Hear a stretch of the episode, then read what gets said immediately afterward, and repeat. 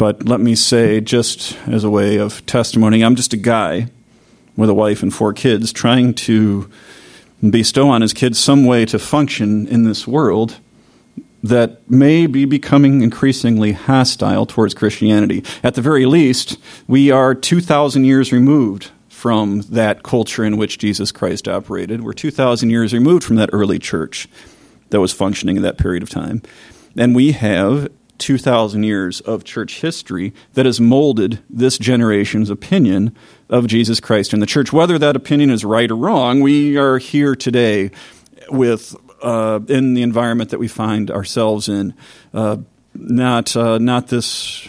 We're in a. I think there are similarities and differences, but this is where we find ourselves today. So we have this culture that uh, Christianity during the last 2,000 years has functioned as a political entity. You know, it was burdened by all the problems and issues that come from a church acting as a political entity. You know, we see in history, we see the corruption, we see the uh, waging war, we see things that have happened in the past, maintaining a position of power and influence. And so here we are today. I find myself needing to teach my kids how to function as followers of Christ in this culture today where God's placed us. And you've heard the news, you've heard loaded questions, you've heard politically charged questions, hot button issues, you've heard questions posed to Christians very publicly, you've heard qu- Christians exercise their faith in public ways in the culture uh, outside of Sunday morning, and you've seen the hysteria that results when a Christian may answer a question incorrectly or may exercise their faith in a way that offends somebody else.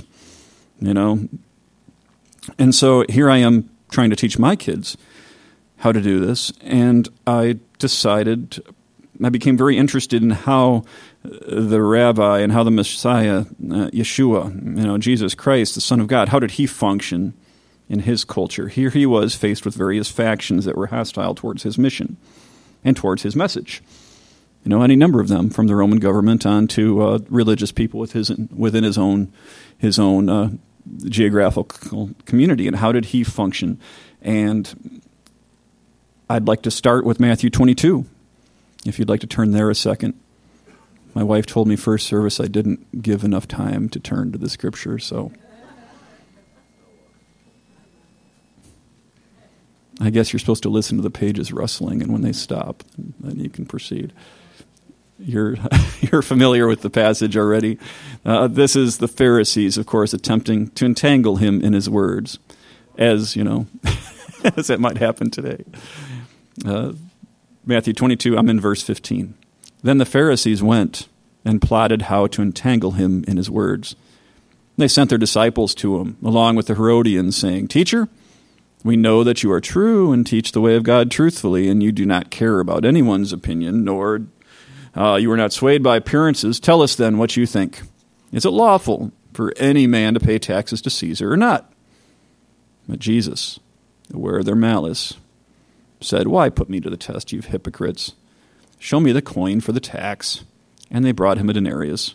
And Jesus said to him, Whose likeness and inscription is this? They said, Caesar's. And he said to them, Therefore, render to Caesar the things that are Caesar's, and to God the things that are God's. When they heard it, they marveled, and they left him and went away. So, this is an example of the kind of question that Jesus was posed with. And this is not an unusual form that these questions took when there was a party hostile against Jesus Christ in the New Testament.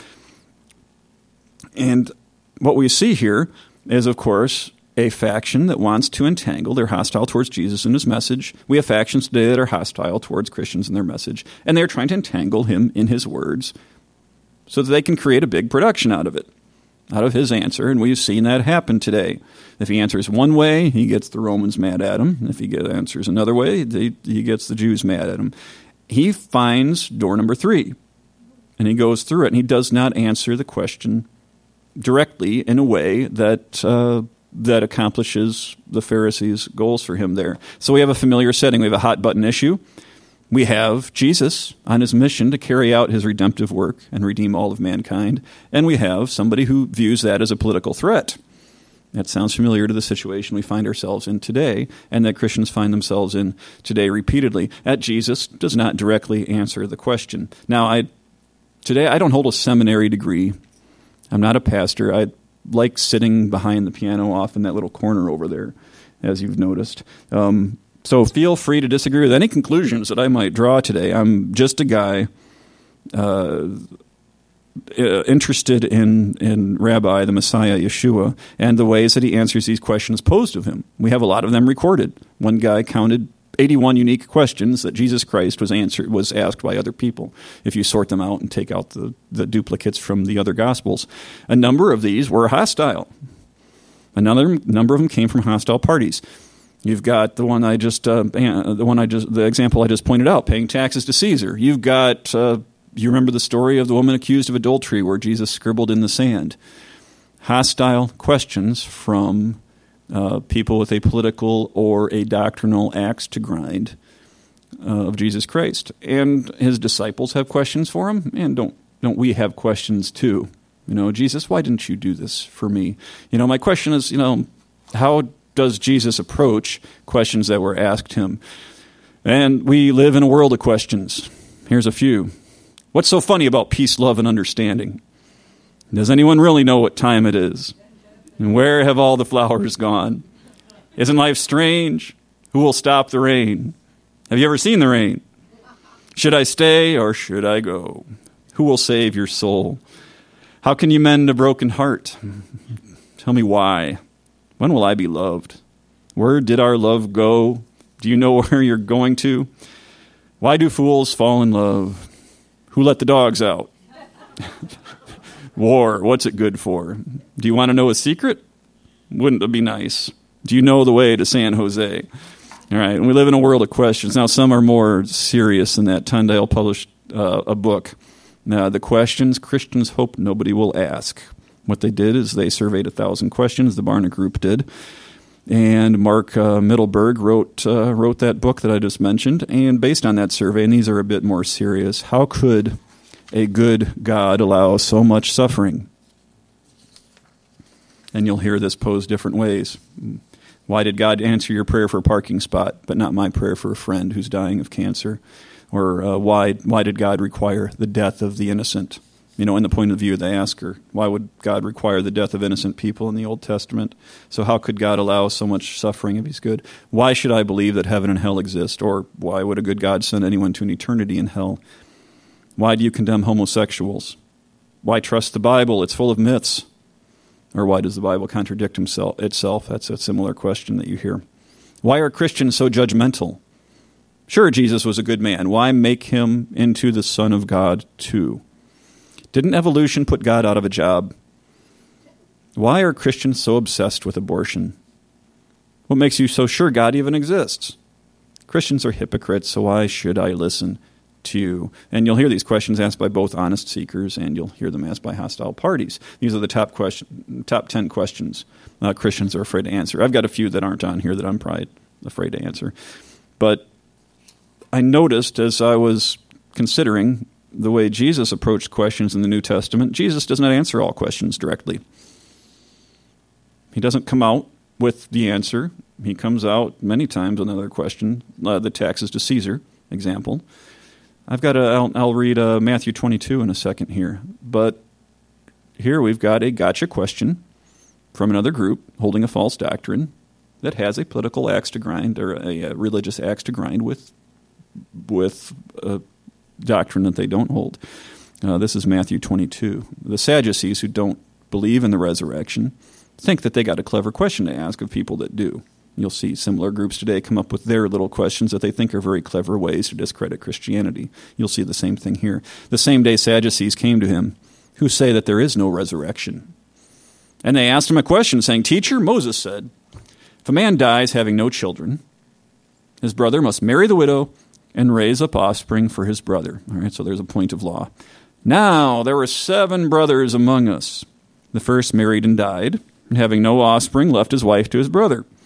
So too the second and third, down to the seventh. After them all, the woman died. In the resurrection, therefore, of the seven, whose wife will she be? For they all had her. Jesus answered them, You are wrong, because you know neither the Scriptures nor the power of God. For in the resurrection they neither marry nor are given in marriage, but are the angels in heaven. And as for the resurrection of the dead, have you not read what was said to you by God? I am the God of Abraham, and the God of Isaac, and the God of Jacob. He is not God of the dead, but of the living. And when the crowd heard it, they were astonished at his teaching. I chose this question, I put it up front on my list because it is one instance, I don't think there's very many of these, where he does answer a question directly. We have a point of doctrine where the Sadducees are, are way off base. Jesus wastes no time in correcting them and putting them in, uh, in the place where they should be. And I wanted to point that out, where there is a point of doctrine and somebody thought they had a clever question discrediting that doctrine. You know, Jesus came right back and didn't even accept the basis of the question. He did not even accept the premise. He just came right back and said, "You're wrong." and I think there are instances where it's okay to say, "You know what? You're wrong." All right. I'm gonna I'm gonna go to Luke 10, uh, Luke chapter 10. This is another familiar story because it's the question asked by the young lawyer that led to the parable of the Good Samaritan. And this is Luke uh, chapter 10, verse 25 through 37.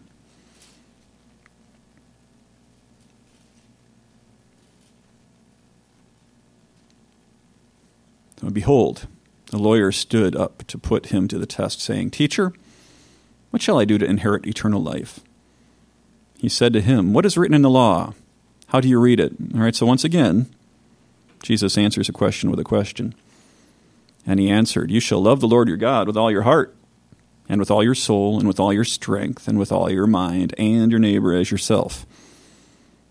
And he said to him, You have answered correctly. Do this, and you will live.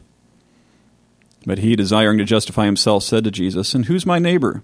And now you, you're all familiar with the response because here's where Jesus tells the parable of the Good Samaritan. A couple things I notice there. First, he does answer the question with a question. Second, he answers the following question with an illustration. Again, not direct answers. Either he answers with a question or he answers with an illustration. Now, there is another instance where Jesus does not answer at all. It's when his authority is challenged. I'm sorry, I did not write the reference down. Let me read to you what I have, though. One day, this will be familiar to you too. One day, as Jesus was teaching the people in the temple and preaching the gospel, the chief priests and the scribes with the elders came up and said to him, Tell us, by what authority you do these things? Or who is it that gave you this authority? He answered them, I also ask you a question. Now tell me, was the baptism of John from heaven or from man? So here it goes again. No, no, no, no. I got a question for you. And they discussed it with one another, saying, If we say from heaven, he will say, Why did you not believe him? But if we say from man, all the people will stone us to death, for they are convinced that John was a prophet. So they answered that they did not know where it came from. And Jesus said to him, Neither will I tell you by what authority I do these things. So the two things I took away from that, once once again, you know, Jesus did not directly answer the question. Actually, he he ends up not answering this question at all. First, he answers with a question, and second, he says, Well, I'm not telling you. He may respond enigmatically.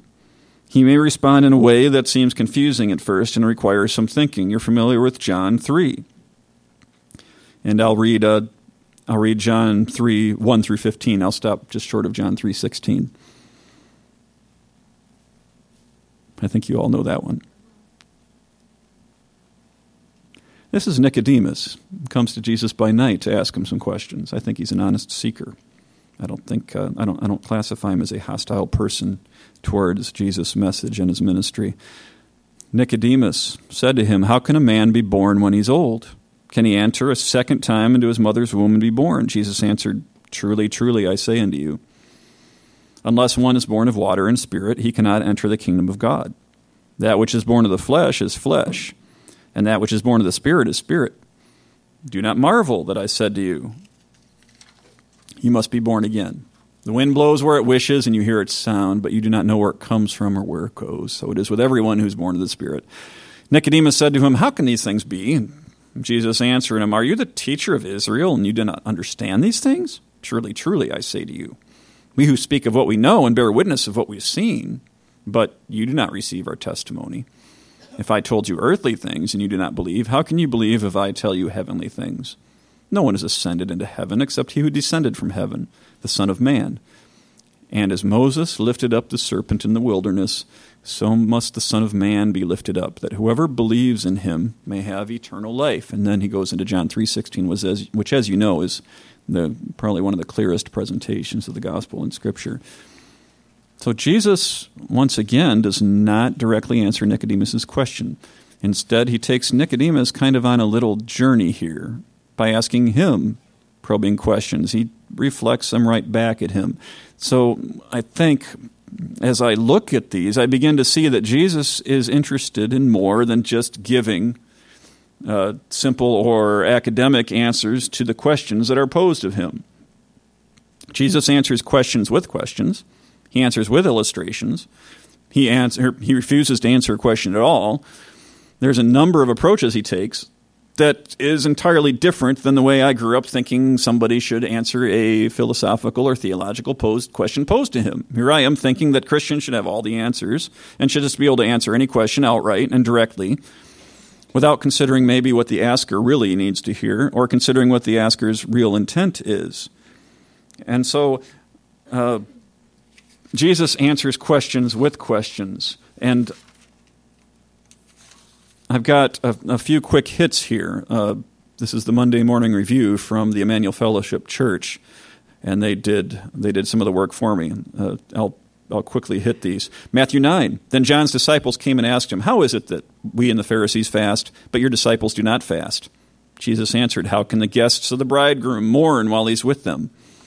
Uh, Matthew 15. Then some Pharisees and teachers of the law came to Jesus from Jerusalem and asked, why do your disciples break the tradition of the elders? They don't wash their hands before they eat. Jesus replied, And why do you break the command of God for the sake of your tradition? Matthew 15. His disciples answered, How could we get enough bread in this remote place to feed such a crowd? How many loaves do you have? Jesus asked. Matthew 21. Do you hear what these children are saying? They asked him. Yes, replied Jesus. Have you never read from the lips of children and infants? You have ordained praise. Mark 4. When he was alone, the twelve and the others around him asked about the parables. Then Jesus said to them, Don't you understand this parable? How will then will you understand any parable? Jesus is in the stern. This is uh, Mark 4. Uh, Jesus is in the stern, sleeping on a cushion. His disciples woke him and said to him, Teacher, don't you care if we drown? He said to his disciples, Why are you so afraid? Do you still have no faith? After he had left the crowd and entered the house, his disciples asked him about this parable. Are you so dull? He asked. Some Pharisees came and tested him. This is Mark 10. Some Pharisees came and tested him by asking, Is it lawful for a man to divorce his wife? What did Moses command you? He replied.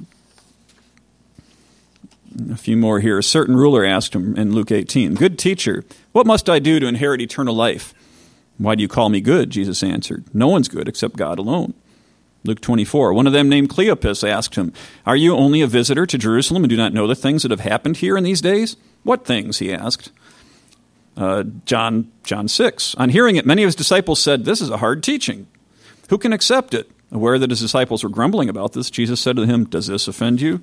Again and again and again, Jesus is answering questions with questions, and I started to wonder why. Now, if I had a pat answer for why he did that, that would probably go against kind of the theme of this message. and, and I don't. I have some things I thought of. Yeah, and I have this exact reason why Jesus did that. Uh, first of all, I do teach my kids that you do not always have to answer a philosophical or theological question directly, especially when posed by a hostile party. My basis for that, Jesus didn't. I tell them, you hear that, you know, hear that person, you know, hear that person on the news answering that question directly. You don't have to do that. Maybe people don't need to hear the direct answer to that question. Jesus certainly didn't think so in quite a bit of the circumstances that I've examined in, in the Gospels. So, one takeaway I, you, kids, you don't always have to answer a question directly. If someone asks you a, a gotcha question, if someone asks you a question, don't be afraid to answer it indirectly or with an illustration or with a question or not at all. That's perfectly legitimate. We hear that a lot. Answer the question, answer the question, answer the question. No, you don't have to. Those uh, Second of all, as for his questions, um, and, and, and don't we have questions for God? You know, God, why didn't you do this for me? Or why did you allow this to happen? I, you know, I, I started wondering how would Jesus answer that? He'd probably reflect a question right back at me. We saw a couple questions that the disciples had that might be very similar. I wonder if Jesus would say to me, "Are you so dull?" you know, I bet you he would say that to me sometimes. But I, I expect that sometimes when I question God, I get a Jesus question right back at me. Is what I think about that. I, but I think that just maybe Jesus, I, I don't know. I, I, have no way of knowing Jesus' motivation for responding this way, whether it was just from that period of time a form of of uh, rabbinical rhetoric, a, a, a, rhetorical form that the rabbis used at the time. I don't know. But maybe he was more interested in what the question could accomplish in a person's life than what the answer, the direct answer to the question, could do in a person's life. So maybe the question is more valuable than the answer is. That may be the case here. I'm going to go to 1 Corinthians 1.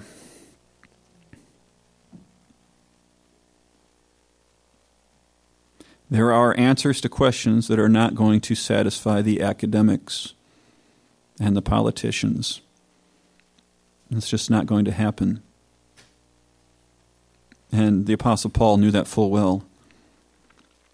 I'm going to read verses 18 to 25. For the word of the cross is folly to those who are perishing. But to us who are being saved, it's the power of God. For it's written, I will destroy the wisdom of the wise, and the discernment of the discerning will I thwart. Where's the one who's wise? Where's the scribe? Where's the debater of this age? Has not God made foolish the wisdom of the world? For since in the wisdom of God, the world did not know God through wisdom. It pleased God through the folly of what we preach to save those who believe. For Jews demand a sign, and Greeks seek wisdom. Made me wonder what Americans seek, uh, what the politicians seek, what academia seeks. But we preach Christ crucified, a stumbling block to the Jews and folly to the Gentiles.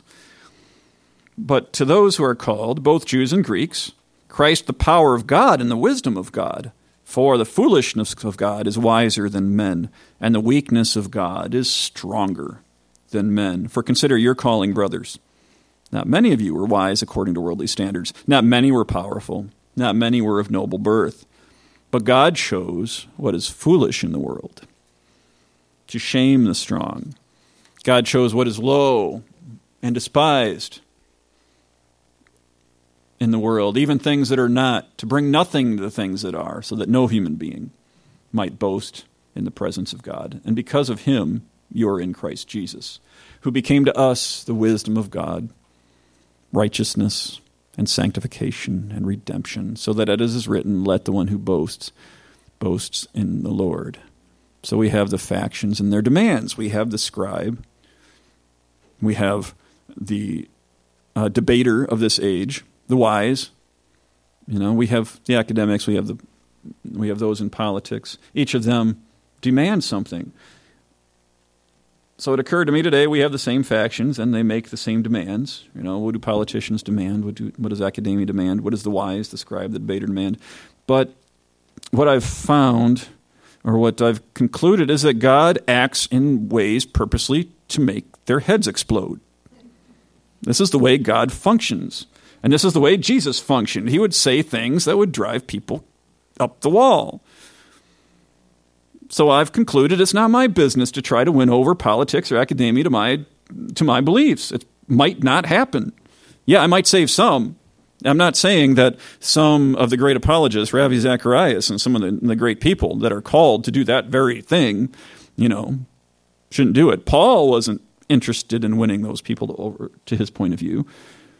And Jesus certainly didn't do it either. You know, Jesus got sent to the cross by those factions. He didn't win them over. He didn't win over the Romans. He didn't win over the Pharisees. Not all of them, maybe some of them, but not enough to keep him from going to the cross. And he wasn't certainly a failure in his mission because he didn't win people over to the gospel. Actually, his victory came about because of the opposition.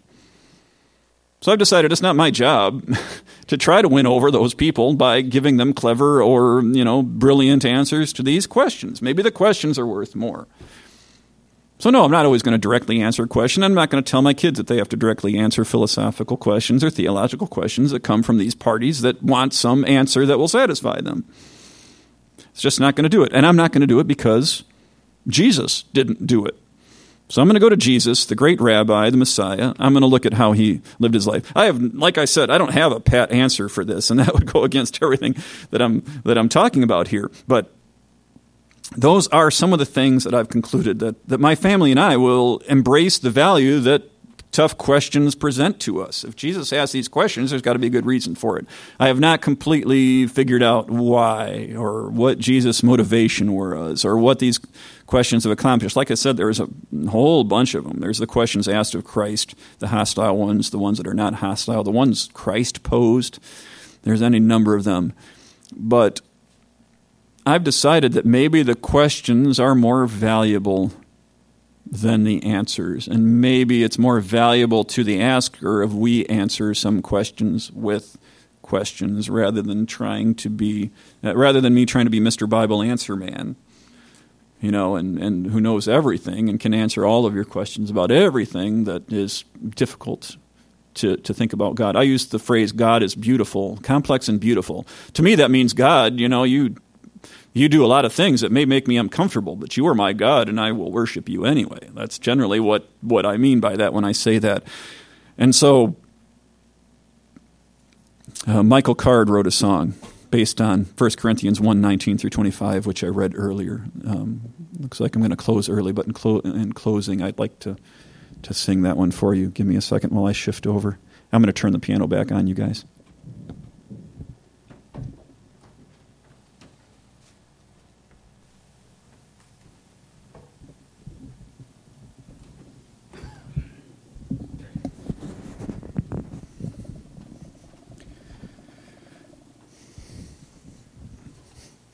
So, this is a song Michael Card wrote about the tough questions, and it kind of reflects my thinking about those tough questions.